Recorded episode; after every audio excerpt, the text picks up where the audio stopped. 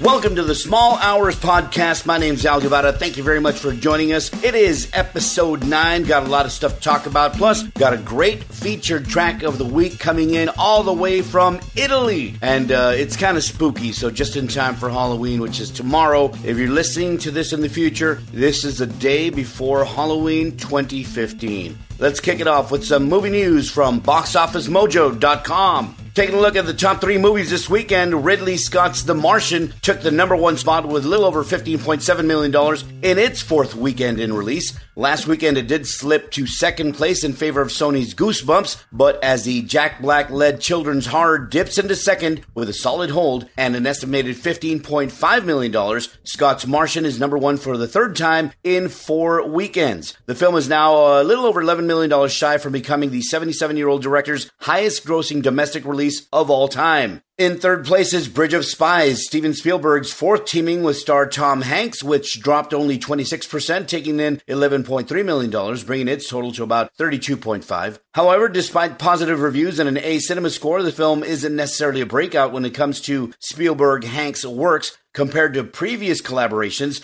Compared to previous Hanks and Spielberg collaborations, it's coming in dead last behind even The Terminal by $9 million, as it has yet to top the 2004 release after 10 days in release in the same number theaters. The first of the weekend's new releases to show up in the top 10 is Vin Diesel's The Last Witch Hunter with $10.8 million. It has a reported budget somewhere in the 75 to $80 million range, and to go along with its domestic performance, Lionsgate is reporting an estimated 13.4 million coming in from 53 international territories for a $26.1 million global performance. I wouldn't expect too much from its second weekend either, as the B minus cinema score suggests a second weekend drop of about 53% or so. Coming in sixth place with an estimated 8.2 $2 million and a lackluster C cinema score is Paramount's Paranormal Activity The Ghost Dimension. It opened this weekend with 1,227 fewer theaters than the previous fifth installment, Paranormal Activity The Marked Ones, but since the budget for the film is said to be in the mid teens, making it the most expensive paranormal activity to date, but still small enough budget that Paramount and Jason Blum's Blumhouse probably won't be losing much sleep over the fact that this is the weakest domestic wide opening for any film in the paranormal franchise by more than $10 million. The reason for fewer theaters comes as Paramount's decision to shorten the window from theatrical to on demand. The film will arrive on VOD once it's playing in fewer than 300 theaters. With that comes an agreement to share a portion of VOD sales with participating theaters up to 90 days from its theatrical opening. Now, the problem now is that Paramount most likely didn't plan on the film playing in so few theaters to begin with. After all, it's one thing to open in 2,800 plus theaters, as did the marked ones, and dipping below 300 theaters in your fifth weekend in release. However, opening in nearly half the number of theaters means cutting that theater count much sooner, widening the number of the days the studio will be splitting VOD profits with participating theater chains. On the plus side, Ghost of Dimension is outpacing the marked ones internationally by 4%, opening in 33 international markets and grossing an estimated $18 million for a $26.2 million worldwide cume. Paramount intends to use the same release strategy with the upcoming Scout's Guide to the Zombie Apocalypse coming up this weekend. It'll be interesting to see how that turns out. As well, it will be interesting to see if they release VOD sales information in an attempt to prove the strategy worked. Next, we come to two of the year's biggest flops. Jem and the Holograms opened last weekend. As a matter of fact, I had the information to promote it during that uh, the last episode. I just didn't bother to because I knew it was going to flop. The other one is Rock the Casbah with Bill Murray. Coming in with an estimated $1.5 million in a little over 2,000 theaters, Rock the Casbah sports a paltry $750 per theater average. That's the fifth worst opening ever for a film playing in more than 2,000 theaters, just a bit worse than August's We Are Your Friends with Zac Efron, in fact. But it wasn't the worst the weekend had to offer. Tallying a mere $547 per theater average from 2,413 theaters, Universal's Jem and the Holograms brought in an estimated $1.3 million, the fourth worst opening for a film in more than 2,000 theaters, and the worst for a film playing in more than 2,400 theaters. Despite the lackluster result, the financial picture for Universal isn't all that troubling. The film was uh, basically made on a $5 million budget, so they should do all right. Universal, however, didn't find much success elsewhere either. They saw their expansion of the movie Steve Jobs met with a whisper.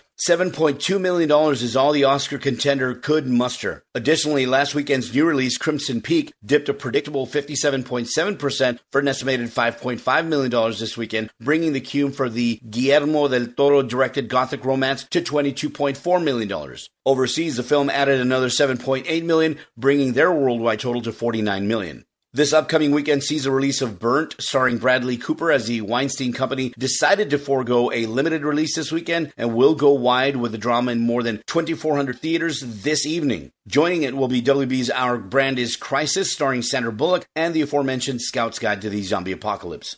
So the top 10 wound up looking like this. The Martian in at number 1 with 15.9, Goosebumps at number 2 with 15.5, Bridge of Spies at number 3, The Last Witch Hunter in at number 4, Hotel Transylvania 2 still in the top 5 with $9 million, bringing their total to $148 million. Paranormal Activity at number six, Steve Jobs at number seven, Crimson Peak at number eight, The Intern still in the top 10 at number nine with $3.8 million, doing better than I thought it would do. And Sicario rounding out the top 10 with a total of $2.9 million. Their total is close to $40 million.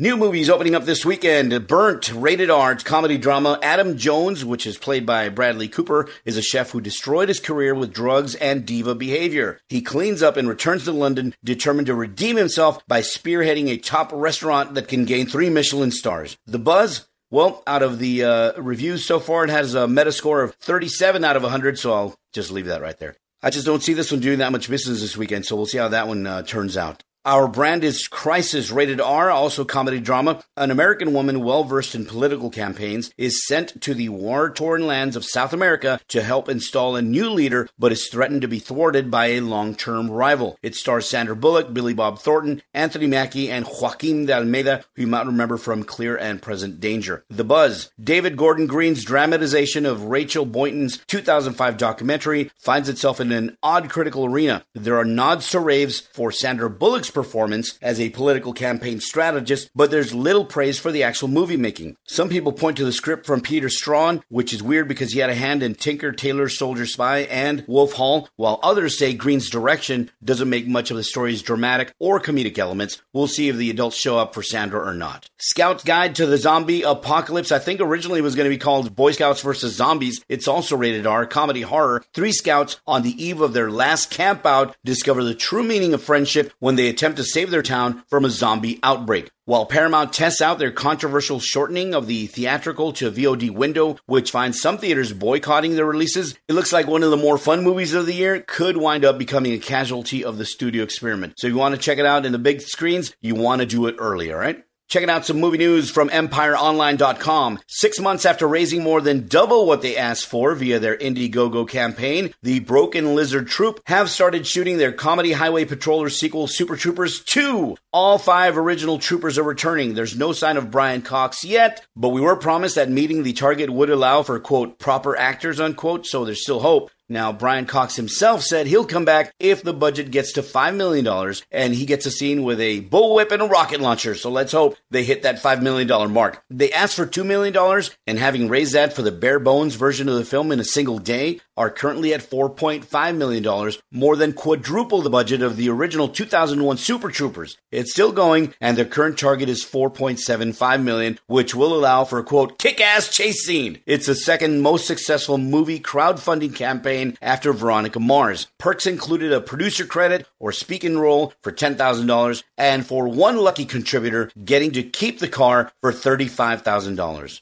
The original film follows the knockabout adventures of five Vermont state troopers, avid pranksters with a knack for screwing up, who try to save their jobs and outdo the local police department by solving a crime. Not much is yet known about the new film, but it's believed to take place fairly immediately after the first one, so we won't be addressing any 14 year hiatus. Jay Chandrasekhar is directing again, and Fox Searchlight agreed to distribute Super Troopers 2 once the initial $2 million was met. But there are no release dates so far. Next year sometime seems likely. Some interesting television news. Though we just said goodbye to his latest stylish televisual baby with the cancellation of Hannibal, writer producer Bryan Fuller is busier than ever, currently leading the writer's room for the HBO adaptation of Neil Gaiman's American Gods at US cable channel Starz. And now he's added another gig, overseeing the revival of anthology TV series Amazing Stories. Spearheaded by Steven Spielberg back in 1985, the show was bursting with talent beyond the main man himself, providing platforms for the likes of Brad Bird, Sid Caesar, Harvey Keitel, Robert Zemeckis, Jon Cryer, Joe Dante, Tom Holland, Irvin Kershner, and more.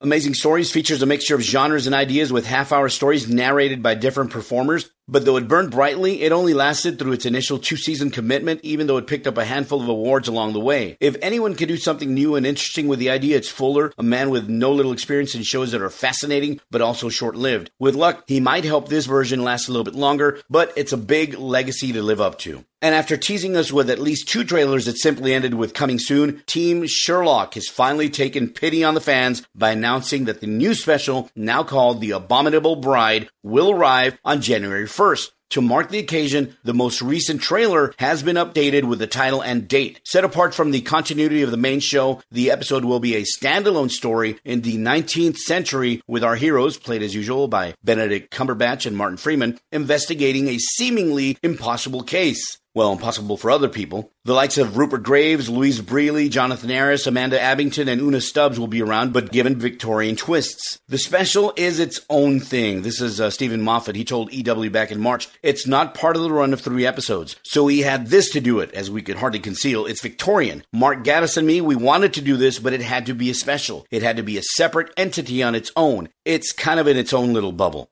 From Vulture.com, David Tennant and Catherine Tate are returning to the Doctor Who universe. Donna Noble might have had her memory wiped at the end of her tenure as the 10th Doctor's feisty companion, but that's not stopping Catherine Tate and David Tennant from reuniting once again in the Who universe for another rendezvous. As announced this week by Big Finish, David Tennant will be returning as the 10th Doctor and Tate as Noble in a series of three audio dramas for the company. The specials will be released simultaneously in May of 2016 and all feature different and unique plots. There's Doctor Who The 10th Doctor Adventures Technophobia, that's set in near future London when mankind starts to lose its ability to use technology. Doctor Who The 10th Doctor Adventures Time Reaver, that centers around a scoundrel ridden mechanical planet. And lastly, Doctor Who The 10th Doctor Adventures Death and the Queen, which finds the love struck noble in the unknown and mysterious land of Goritania. If history repeats itself, we're expecting a lot of classic Dr. Donna banter and running, lots of running. My favorite Dr. Donna scene absolutely has to be season four, episode one, partners in crime, when they they're trying to spy on somebody and they wind up seeing each other. One's outside the building, one's looking through a door, and they start having this soundless conversation until they're discovered. you got to check it out. Season four, episode one, partners in crime. Now for some music news from blabbermouth.net. Drummer Charlie Benante is sitting out Anthrax's current European tour dates with Slayer. He's once again temporarily being replaced by Jon Dette, or Detty, who has previously played with Slayer, Testament, and Iced Earth. Anthrax tour with Slayer kicked off this past Sunday, October 25th, in Tilburg, the Netherlands. Benante previously missed the first few weeks of Anthrax spring North American tour with Volbeat so that he could undergo physical therapy in his continuing battle with carpal tunnel syndrome. Detty originally filled in for Benante during Anthrax appearance at the Soundwave Festival in 2013 and at a number of European shows in 2014. We hope you get better soon, Charlie. We want to have you back out on the road with Anthrax. I had the opportunity to meet uh, Charlie and a couple of the other guys from Anthrax back in 1989 when they were in town in San Diego for a concert with Ozzy Osbourne. That was when the State of Euphoria CD came out. I happened to be driving along the road with my buddy in San Diego, and I look over to my right and I see Scott Ian walking down the street with his wife. I'm like, dude, stop the car. So I jumped out, kind of ran behind Scott. I was like, man, they want to seem too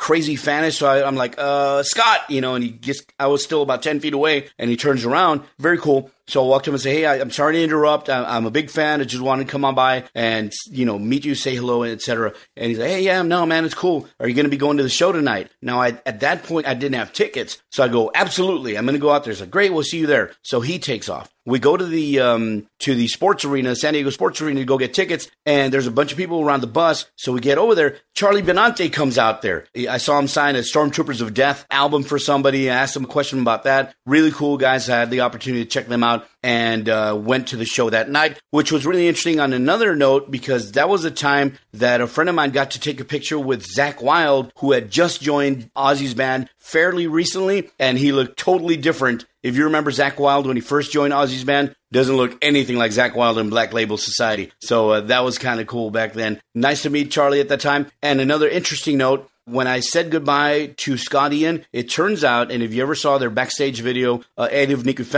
there's a point where he's in San Diego and he pulls out a comic book. The comic book was The Killing Joke with the Joker. That was a comic book that he bought right after I said hello to him. So that's my little claim to fame with Scott Ian and Charlie Benante as we move on to more news. Hey, speaking of shows and tours, here are a couple that are coming into South Texas in the coming weeks. Coming up on November 6th, you got Loudness at the Korova in San Antonio. Uh, November 14th, Agnostic Front is going to be at Jack's Live Music Bar, also in San Antonio. And it looks like the Korova is having some really great shows. In addition to uh, some of the smaller shows they have, coming up on November 28th, Havok is going to be there. December 1st, Venom Incorporated Iron and Steel is going to be there, and I'm going to be there. So uh, let me know if you're going to be going out there. You definitely want to check out Venom Incorporated. They're having like a resurgence right now with Mantas Abaddon and Tony Dolan, the Demolition Man. They're hitting Europe, they're hitting Brazil, they're hitting all over the world. And I tell you what, we have the opportunity to check them out right here in South Texas, December 1st at the Korova. I've got my tickets. Get yours. They're on Facebook. They're on the web. You can check them out for yourself.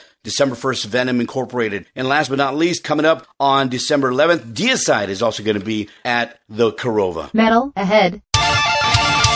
Please exit now to avoid getting caught in the awesome. Whoa, there you go. It's time to wrap up the entertainment portion of the Small Hours podcast, episode number nine, as we move on to the featured track of the week. If you came for the entertainment news, this is your off ramp. We'll catch you next week for episode number 10, historic episode number 10. Right now, we're going to move on and feature kind of a creepy track that I got from uh, Italy. It's uh, just in time for Halloween. It's Profanal with Close the Coffin. Profanal consists of Rosie on vocals, Christian and Birchie on guitar, Danielle on bass, and Nico on drums. And uh, guys, gal, if I messed up your names, forgive me. Perdón old school death metal out of Cesena, Italy. Profanal got their start when they recorded their demo in 2007. They followed up with the four track demo Rotten Bodies in 2009. Did a couple of split releases in 2011, first with Funeral Horror in January. It's called Two Morbid Ways to Die. Then they did one with Obscure Infinity in September called United in Death. Their full length release, Black Chaos, came out in November 2012. In September of this year, their split release with Into Darkness unleashed this week's featured track of the week. This is Close the Coffin on the Small Hours podcast with Al Guevara. Profanal. Check it out.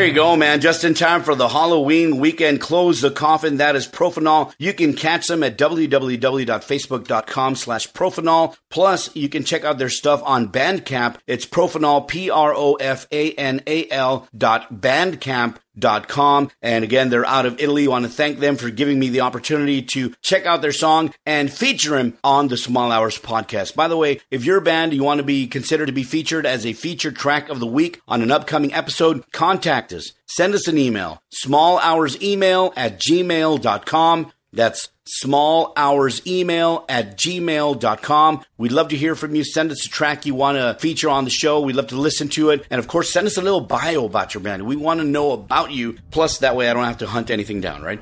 Hope you enjoyed the episode. We got a lot of stuff coming up for episode number 10. Got a, uh, a more local band we're going to be featuring. Tell you about that next week. And you can always, by the way, always find us at thesmallhours.podbean.com. That's thesmallhours.podbean.com. And again, our email for bands, or if you just want to drop off some comments, let us know what you think of the podcast. Small hours email at gmail.com. Episode number nine is in the books. Getting ready for episode number 10. Had a blast putting this one together. We'll do it again next week. You've been listening to the Small Hours podcast with Al Guevara. I'm Al Guevara. We'll catch you next time.